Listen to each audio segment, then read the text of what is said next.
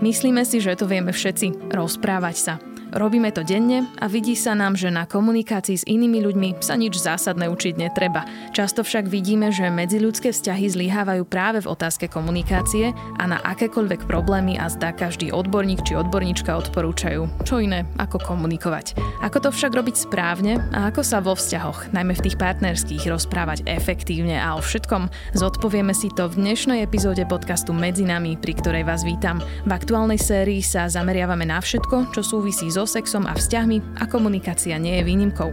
Som Michaela Žureková a dnes sa o tejto téme budem rozprávať so Simonou Mačorovou, ktorá je certifikovaná vzťahová a sexkoučka a tiež lektorka sexuálnej výchovy. Spájali sme sa na diaľku, ospravedlňte teda kvalitu nahrávky.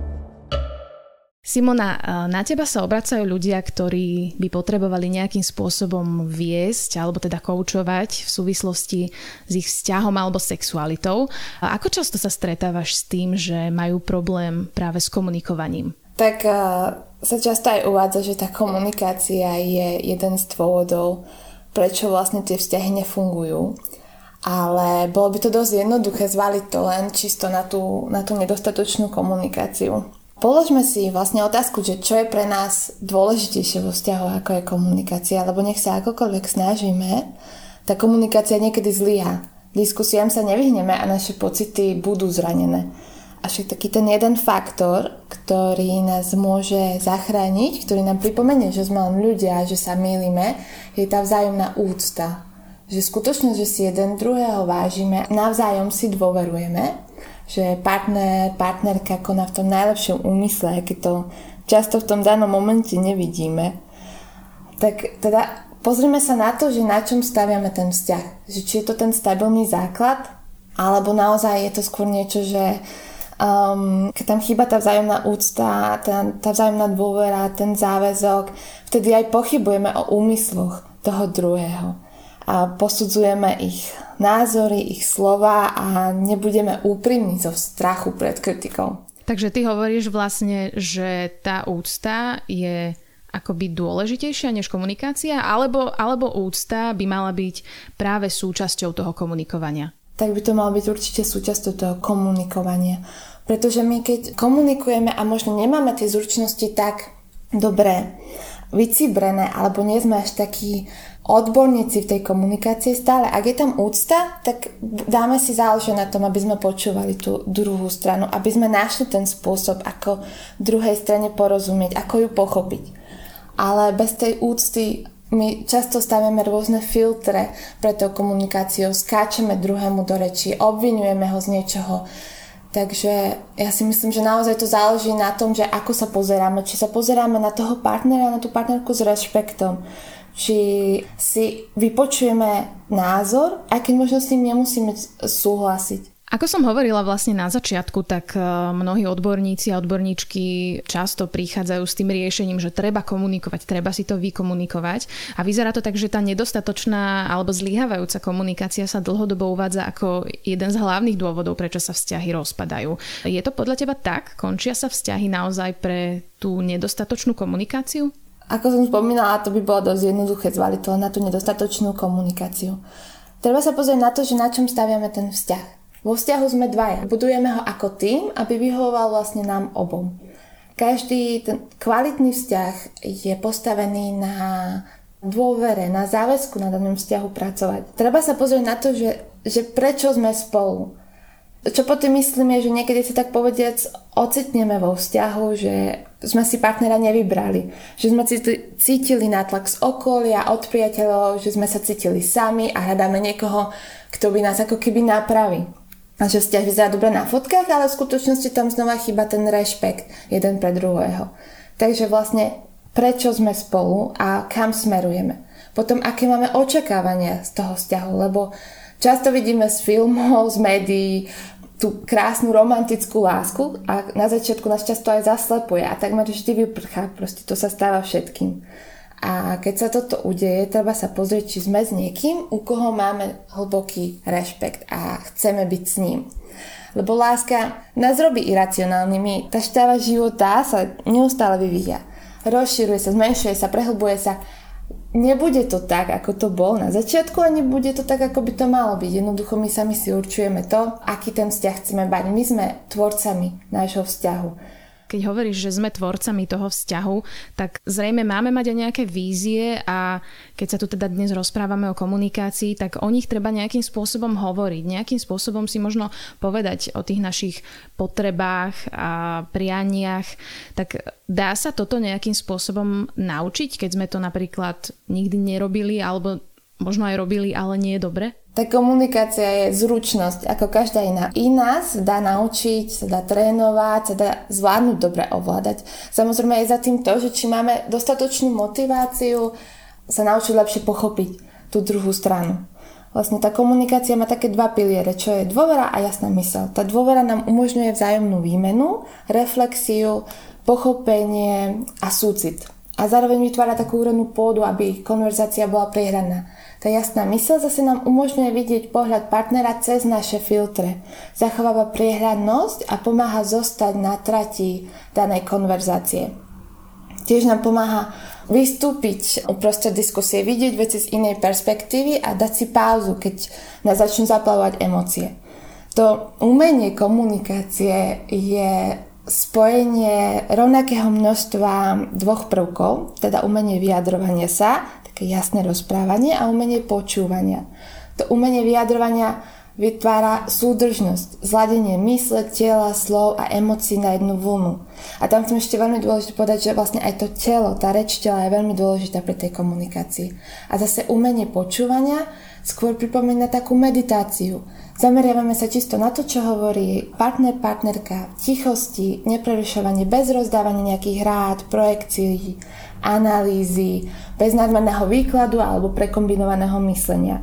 A potom sa naozaj môžeme sústrediť na, to, na reč, celkovo na telo nášho partnera. A čo nám vlastne chcú povedať. No a či sa dá naučiť, tak také jednoduché kroky, ako si zlepšiť komunikačné schopnosti, by boli asi ten prvý, ten komunikačný rituál. To sme možno už niekde počuli, že treba si zobrať nejaký predmet, nejaké jablko alebo loptu a môže hovoriť iba ten, kto ho drží a druhá strana zatiaľ iba počúva. Po dokončení sa dozde ten predmet druhej strane, ktorá vlastne zhrnie to, čo bolo povedané ako tomu porozumela a poskytne svoj pohľad na vec. To je veľmi dôležité zhrnúť to, ako som to pochopila, ako som to pochopil, lebo to je vlastne cieľom rozhovoru, že či sa navzájom chápeme. Vlastne tento rituál môže priniesť, môžeme pri ňom povedať všetko, čo nás ťaží bez takého prerušovania a cítime sa potom vypočutí a pochopení. Ten druhý bod je to, že v tej diskusii, v tej konverzácii často nastanú emócie.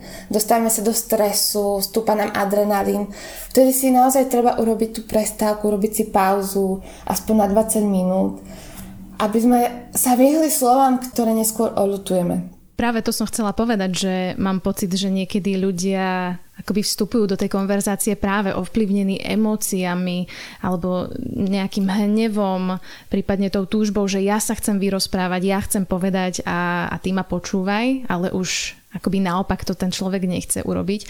Tak toto je asi jeden z tých uh, kľúčových problémov, ktoré možno znemožňujú správnu komunikáciu. Je to tak? Určite, tak veľmi záleží na tom, že z akého miesta sa my rozprávame, pretože keď sme uvoľnení, keď je to s chladnou hlavou, vieme sa naozaj aj naladiť na toho druhého človeka, vieme ho pochopiť, lenže keď nás zahnú tie emócie, tak už nevieme jasne rozmýšľať a už vidíme partner cez tie naše filtre. Už naozaj prestávame počúvať, prestávame vnímať, sme zaplavení emóciami a dostávame sa do takého blúdneho kruhu, odkiaľ je veľmi ťažko a vidieť tú druhú stranu a nebrať to ako nejaký útok. Keď si predstavím teraz nejaký pár, ktorý spolu žije, funguje možno už dlhé roky, prípadne 10 ročia, tak zrejme tam možno aj vyprchá taká nejaká túžba alebo, alebo potreba si len tak sadnúť, pozhovárať sa, naozaj sa napojiť na toho druhého. V tomto prípade by ma zaujímala otázka, že čo by malo byť cieľom rozhovorov v partnerstve. Lebo keď si vezme, že dobre na začiatku sa dvaja ľudia spoznajú a zrejme im je to trošku bližšie aj v rámci toho spoznávania, hej, tak veľa, veľa sa rozprávajú. Ale keď si vezmeme nejaký pár, ktorý je spolu už dlhšie, tak čo by malo byť cieľom a koľko sa vlastne treba rozprávať, aby to prinieslo tým dvom úžitok alebo aj potešenie? Tým cieľom rozhovoru je vzájomné pochopenie jeden druhého. A pri tom, že koľko sa rozpráva, nie je dôležitá kvantita, ale kvalita. A veľmi pomáha pri tom určiť si ten zámer konverzácie, čo následne vie vytvoriť priestor, aby partneri sa zamerali len na jednu konkrétnu vec a mohli zostať na trati a porozprávať sa o danej téme do hĺbky. A k tomuto pomáha hlavne pri tých aj dlhodobých partnerstvách si vytvoriť nejaký spoločný rituál. Rituály sú vlastne rutiny, do ktorých kladáme tú všímavosť a rituály podporujú ten hlbší zmysel vzťahu, posilňujú páry a poskytujú priestor pre zmysel, spojenie a kontinuitu. A jeden úplne základný rituál je asi si vyhradiť tých 20 minút na rozhovor v rámci toho, že ako nám to teda ten čas dovolí, jedenkrát do týždňa, prípadne aj každý deň a zobrať si to ako cvičenie na to, aby sme si mohli vlastne zdokonaliť tie komunikačné zručnosti, ale zároveň sa porozprávať o veciach, ktoré sú vlastne o nás, že nehovoriť o deťoch, o práci, ale naozaj zamerať sa na svoje pocity, potreby, hodnoty, priority a tie priania v našom vzťahu. Že vlastne aká je naša spoločná vízia, kam smerujeme vo vzťahu. To ma navádza práve na otázku, že o čom sa treba rozprávať. Ak nás počúvajú nejakí ľudia, ktorí sú napríklad už dlhšie práve v partnerstve, tak eh, čo je to, že o čom by mali hovoriť? Možno si kladú otázku, že či sa ešte majú o čom rozprávať s tým svojim partnerom alebo partnerkou. Tak čo sú také tie témy, ktoré sa oplatí rozoberať, aby ten vzťah fungoval, napredoval a ktoré možno už také potrebné nie sú. Hej? Teraz poviem príklad, že rozprávame sa o nejakých spoločných plánoch a víziách, ale je potrebné, aby som svojho partnera alebo partnerku zaťažovala treba s tým, že dnes ma naštval šéf v práci. To len ako príklad, hej, že čo z toho je prospešné pre ten vzťah? Naozaj je dôležité zdieľať s partnerom to, čo momentálne nás trápi, čo, čím prechádzame. Zase často vkladáme na partnera veľa rolí, že chceme, aby bol aj náš najlepší priateľ, chceme, aby bol aj náš terapeut, aby bol aj niekedy aj naša kamoška. Že pozrime sa na to, že čo už vykomunikované máme, teda nevracajme sa k témam, ktoré sú už vyriešené, že nezahrňajme do tej konverzácie, ako ty vždy si robil toto, ty si nikdy. Ak sme už niečo uzavreli, keď napríklad jeden z nás urobil chybu, čo je úplne ľudské, tak pracujeme na tom, aby sme vlastne mohli odpustiť tomu druhému človeku a pohnúť sa ďalej. Inak nás to bude ťažiť a brániť nám tom, aby sme vedeli ten vzťah rozvíjať a aby mohol ďalej rásť. Napríklad aj na začiatku vzťahu je veľmi dôležité možno neinvestovať toľko času do tej konverzácie o tom, aký máme koníčky, ale skôr sa pozrieť na to, aké máme hodnoty a či sa vieme v nich stretnúť a či vieme spolu niečo na základe tých hodnot vybudovať. Často sa nám stáva, že ten vzťah budujeme na tých nereálnych očakávaniach a možno si dávame tú osobu hlavne na začiatku do nejakej takej vízie a celkom nevnímame ju taká, aká je, alebo prípadne si niekedy myslíme, že ju môžeme zmeniť, lenže vlastne to úplne nie je v našich silách. Takže na to, aby ten vzťah fungoval, tak naozaj pozrime sa na to, že čo je pre nás dôležité, kam chceme smerovať, aké vlastne máme tie spoločné vízie, spoločné sny.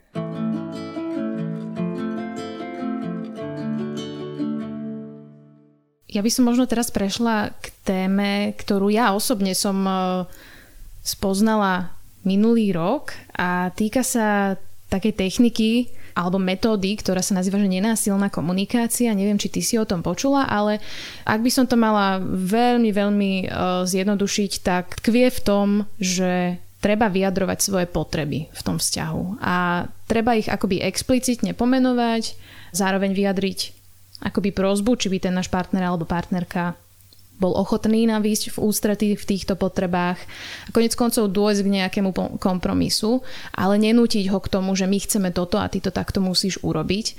Je podľa teba vyjadrovanie potrieb práve to, čo vo vzťahoch chýba a môže to tie vzťahy zachrániť? Koncept eh, nenásilnej komunikácie, ako hovoríš, len doplním, že vytvoril vlastne Marshall Rosenberg a skladá sa z tých štyroch zložiek, že je vlastne pozorovanie, to vyjadrenie toho pocitu, potreby a následnej prosby, teda konkrétneho činu. Ale ešte tam je veľmi dôležitá tá druhá zložka, ktorá je vlastne následné empatické prijatie. Že vlastne ako vnímame to, čo tam ten druhý partner povedal, že či ho vlastne počúvame celou bytosťou. A presne, že my často nevyjadrujeme úplne celkom tie potreby tak, ako ich naozaj chceme. Často sa hovorí ten klasický prípad, že o tom, kto bude umývať riad.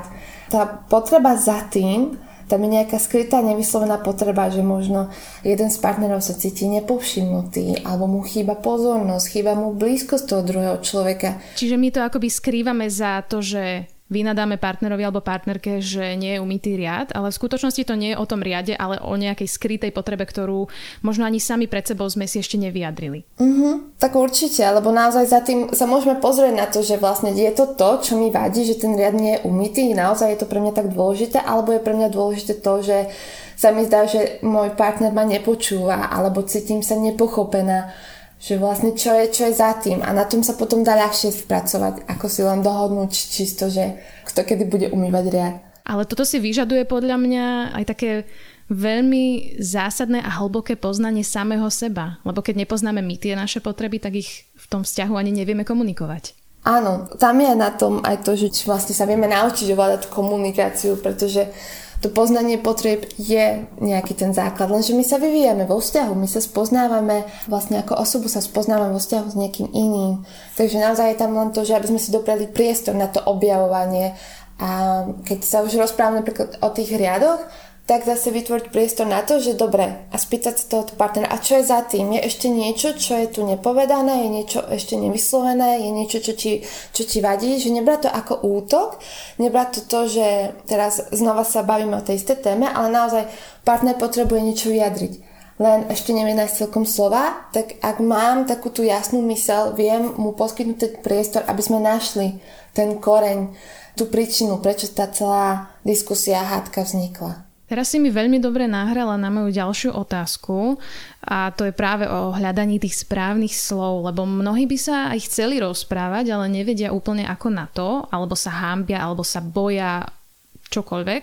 Ja mám napríklad vo svojom okolí ženy, ktoré majú problém hovoriť o intimných veciach, o svojom tele a podobne. Tak ako vlastne nájsť tú odvahu, aby sme mohli vyjadriť tú našu potrebu správnymi slovami? Treba začať pomenovaním toho, že čo nám teda v tom bráni.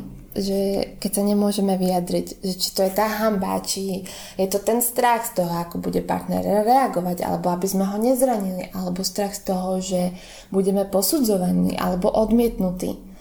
A keď to pomenujeme, tak dobre, vieme, vieme, že to je tu, je to taký, ja to niekedy hovorím, taký troll, ktorý sa vlastne k nám kráda a ktorý nám často zabráni tomu vyjadriť tie naše potreby, tie naše túžby.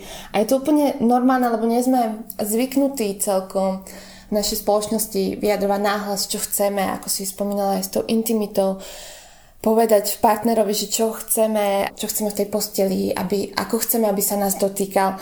A mne to príde niekedy až fascinujúce, že sme ochotní sa odovzdať celým svojim telom druhej osobe vo svojej úplnej nahote a zraniteľnosti, ale nie sme schopní sa o, o tom sexe rozprávať predtým, ako niečo začneme riešiť s druhou osobou, už len preto, aby sme sa potom počas sexu o, cítili dobre. Takže naozaj začína to priznaním toho, čo tam je. Je tam strach, tak OK, tak to poviem teda nahlas, že naozaj, pozri, toto je pre mňa ťažké, hambím sa o tom hovoriť, ale rada by som otvorila túto konverzáciu, túto tému, lebo je to pre mňa dôležité.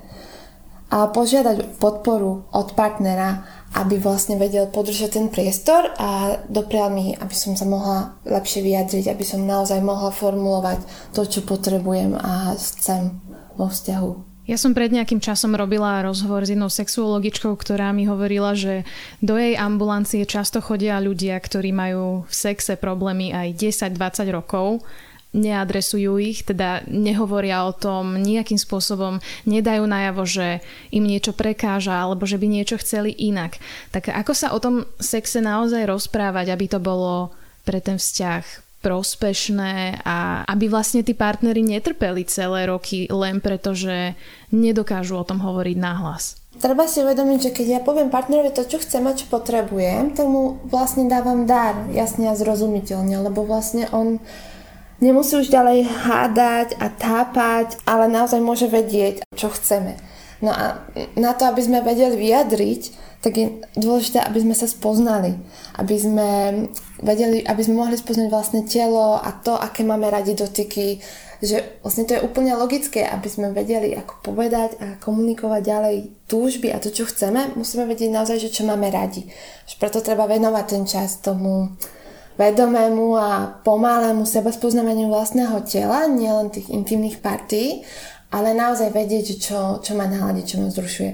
Keď sa už bavíme o tej intimite, tak je dôležité tú konverzáciu začať mimo spálne, mimo miesta, kde sa všetko deje. Niekde, kde sa cítime bezpečne a uvoľnenie. Pretože my v tej spálni sme naozaj, alebo inde, kde sme sa proste milovali, sme naozaj najzraniteľnejší a je veľmi ťažké vyjadriť to, čo chceme a po čom naozaj túžime. Takže radšej nejaké neutrálne miesto, hej? Určite, kde, kde sa cítime dobre, kde sa cítime uvoľnené. Ak príde moment, že naozaj zlyhá um, celá tá príprava, alebo jednoducho strátime tú odvahu, tak je dobre si to možno niekde napísať dopredu, urobiť si nejaké základné body a v tom momente, keď už naozaj sme sa odhodlali, sadli sme sa teda s partnerom, že sa to mne porozprávalo, že nám mm, zasekne, máme hrčú hrdle, tak možno je dobré mu ten papier podať, prípadne mu tie body prečítať, že o čom, o čom sa chceme baviť. A často hľadáme nejaké triky, typy, že čo a ako, ale najdôležitejšie je úprimnosť. A lebo vtedy naozaj môže dojsť tomu zlepšeniu v intimnom živote. Že ja mám pocit niekedy, že rozprávame rozprávame veľa, ale často chodíme okolo tej horúcej kaše, lebo nechceme povedať naozaj to, čo chceme a po čom túžime v tom intimnom živote. Pri tejto téme mi nedá nespomenúť, že ty si možno taká, poviem to odľahčenie, expertka na to, že ako sa rozprávať o sexe, lebo viem o tebe, že si vytvorila takú hru, ktorá sa volá Pomiluj a práve v tejto hre vlastne ty ponúkaš nejaký taký návod alebo manuál, ako pomôcť párom hovoriť o týchto intimných témach. Mohla by si povedať aspoň v krátkosti o tej hre, že o čom vlastne je a ako vznikla? Tá hra Pomiluj ma, vlastne to slovné spojenie je pomaly miluj ma. A hra vznikla preto, aby mohla otvoriť priestor práve pre tie intimné konverzácie, pre tie vankúšové rozhovory a mohla podnetiť rozhovor, lebo často my nevieme, že ako vyjadriť tú otázku, ako ju sformulovať, ako to povedať a tá hra sa skladá zo 150 otázok, ktoré vlastne preberajú túto ťažbu na seba, preberajú tú hambu a ten strach na seba, pretože rovno je tam tá otázka, ktorá je vlastne tu, teraz, môže otvoriť priestor na to, aby sme sa mohli rozprávať o tom, čo možno by sme nevedeli, ako sformulovať, alebo naozaj by nás tá hamba zabrzdila a potom pomáha teda prehlbiť ten intimný život a prináša viacej takéto vedomé a pomalé milovanie. Okrem tých otázok sú tam aj nejaké úlohy, ktoré pár naučia, ako milovať pomaly a hravo, presne teda takto to máš naformulované. Tak o čom sú tie úlohy? Tie úlohy sú vytvorené s tým, že niekedy naozaj radi sa radšej rozprávame, ale niektorí radšej robíme. A tie úlohy sú vytvorené na to, aby priniesli trochu oživenie do toho intimného života. Lebo v dlhodobom vzťahu, čo sa nám často stáva, že už nejak strácame ten priestor na experimentovanie, na objavovanie, už nevieme, čo by sme chceli vyskúšať a máme na menu to, čo vždy. Takže aktivity sú robené tak, sú rozdelené do troch levelov, naozaj podľa toho, aby sa vlastne objavovalo pomaly, aby tam bola nejaká tá predohra, aby sa partnery spoznávali, ale zájemne sa hrali, lebo my sex berieme strašne vážne. A tie úlohy majú za úlohu to, aby priniesli viacej hravosti do toho intimného života, aby naučili partnerov a inšpirovali partnerov k tomu, aby aby mohli objavovať, aby mohli skúmať, aby mohli zistiť, že možno majú radi aj niečo, nejaký iný typ sexu, nejaké iné aktivity. V rámci tej hry, ako som spomínala, tak e, je tam aj tých 150 nevšedných otázok a mne teda nápadlo, že či je vlastne ten rozhovor o sexe práve o kladení správnych otázok. Všimla som si totiž, že ty uvádzaš ako príklad, že aby si ľudia predstavili nejaký pár, napríklad ženu, ktorá je nespútaná, má rada divoký sex, erotické viazanie lanom, hračky a rada experimentuje, ale má partnera, ktorý je možno menej odvážny, uprednostňuje pokojnejšie milovanie v pohodlí spálne, nevie svoje pocity verbalizovať a teda nevždy akoby zvláda to, čo chce ona a zase naopak. Takže tie otázky akoby dokážu pomôcť aj párom, ktoré možno nie sú úplne dobre zosúladené v tejto sfére? Tie otázky naozaj, čo je ich úlohou, tak je otvárať priestor, že kde sa nájdeme v tej sexuácii, kde sa stretneme v tej intimite. Že možno ja mám mm, chuť na niečo skôr z toho BDSM, ale ty máš chuť skôr na niečo na uh, povedzme niečo také neutrálnejšie. Môžeme si pozrieť, že tam je naozaj strašne veľa možností, kde experimentovať a pozrieť sa na to, že čo by nám vyhovovalo obom. A takisto pri tých otázkach je dôležité, že sa pozrieť na to, že čo nám možno bráni vyjadriť v tom, čo chceme sexuálne, čo tam bolo, aké sú tie naše také, ktoré možno si ani nevedomujeme, ako možno vplýva naše detstvo na náš intimný život, ako vplýva to, aký máme vzťah s rodičmi. A, takže naozaj ide o to o prehlbenie celkového intimného života a to, aby sme sa vzájomne viacej pochopili v tej intimnej sfére.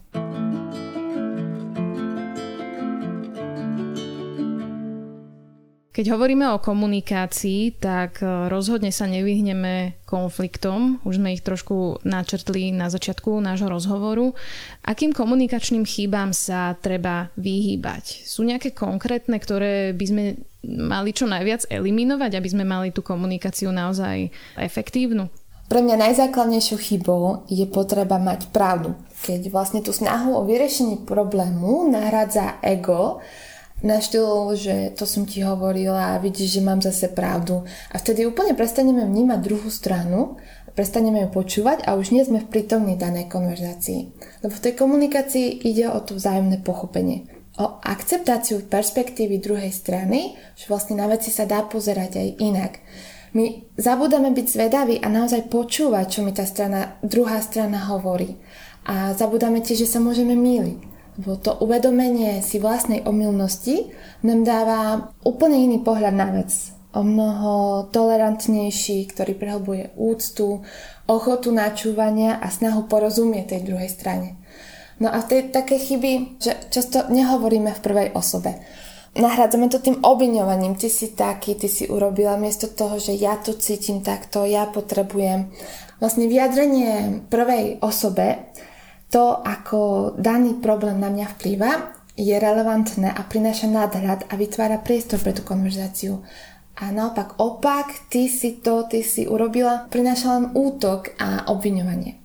Potom sa treba vyhnúť tým slovám, ako je vždy, niekdy, stále, lebo tiež to nepomáha rozhovoru a zabíja to potenciálne riešenie keď pri konverzácii je veľmi dôležité, hlavne keď preberáme nejakú tému alebo naozaj chceme počúvať toho partnera, aby sme vypli všetky rozptýlenia, ako je televízor, mobil, laptop a mohli sa úplne plno sústrediť na to, čo chcem povedať a hlavne počúvať, čo nám hovorí tá druhá strana. Lebo my sme si zvykli scrollovať popri tom, ako sa rozprávame, alebo pozerať telku, alebo čakať do počítača, hej, hej, ja ťa počúvam, ale v skutočnosti vyjadrujeme takú neúctu k partnerovi.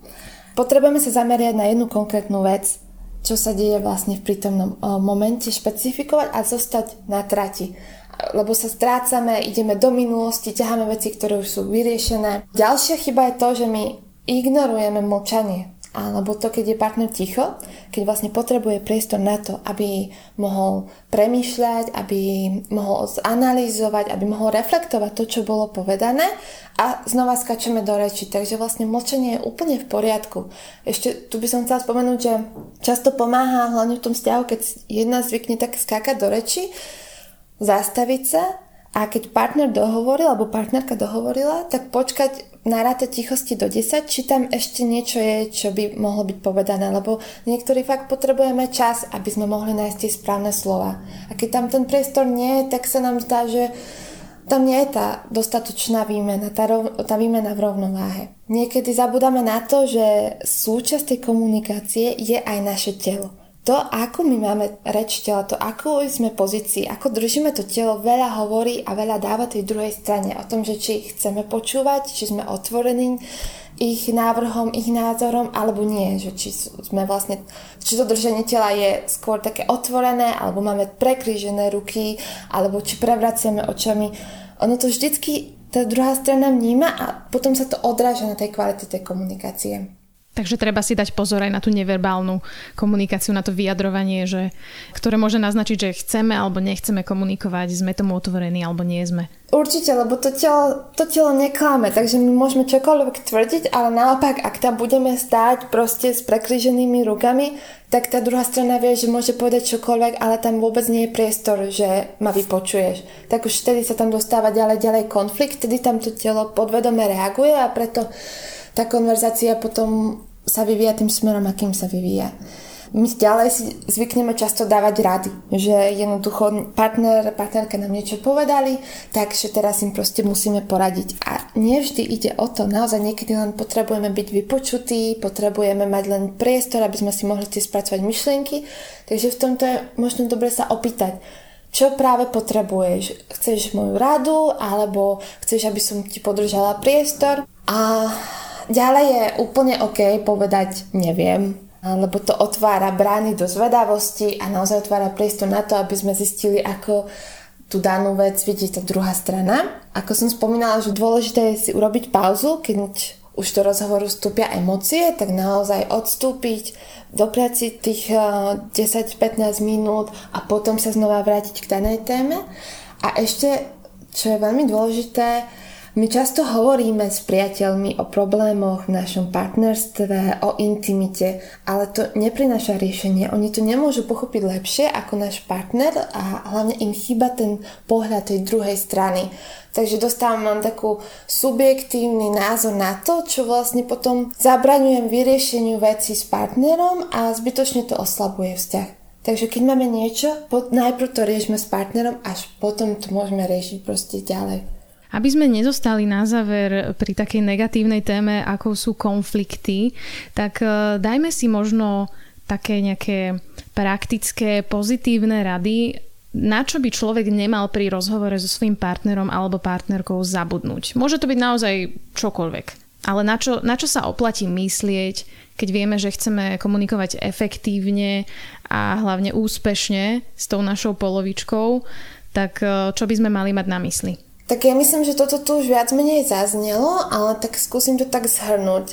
Ten partner nám nechce urobiť nič zlé, tiež má dobrý úmysel a ten cieľom tej konverzácie je, aby sme jeden druhého pochopili. Zamerať sa na to, že o čo nám tej konverzácie ide, je to nejaké, nájsť nejaký spoločný kompromis, nejaké riešenie a snažíme sa vnímať ten pohľad tej druhej strany a potom, ako som hovorila, že už povedať veci v tej prvej osobe, ja to robím a ja to cítim takto, tie veci z minulosti nechať v minulosti, ak ešte nie sú vyriešené, tak naozaj zapracovať na tom, aby sme ich doriešili a už neovplyvňovali ďalej náš, náš vzťah, aby sa mohol ďalej vyvíjať. Zamerajte sa teda na jednu konkrétnu vec, ktorú proste teraz chcete riešiť a robte to láskavo, však je to osoba, s ktorou ste sa rozhodli zdieľať nejakú spoločnú časť života a naozaj spolu chcete pracovať na nejakej danej téme. Ja si myslím, že toto si veľmi pekne povedala takto na záver a dúfam, že posluchači a posluchačky si naozaj zoberú k srdcu niektoré rady, ktoré tu dnes zazneli a že im to pomôže lepšie komunikovať vo vzťahoch.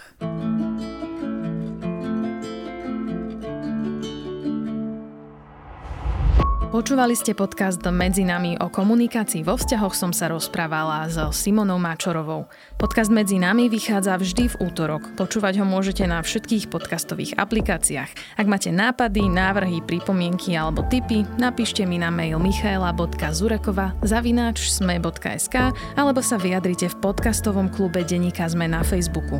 Na tomto podcaste sa podielala aj Jana Maťková.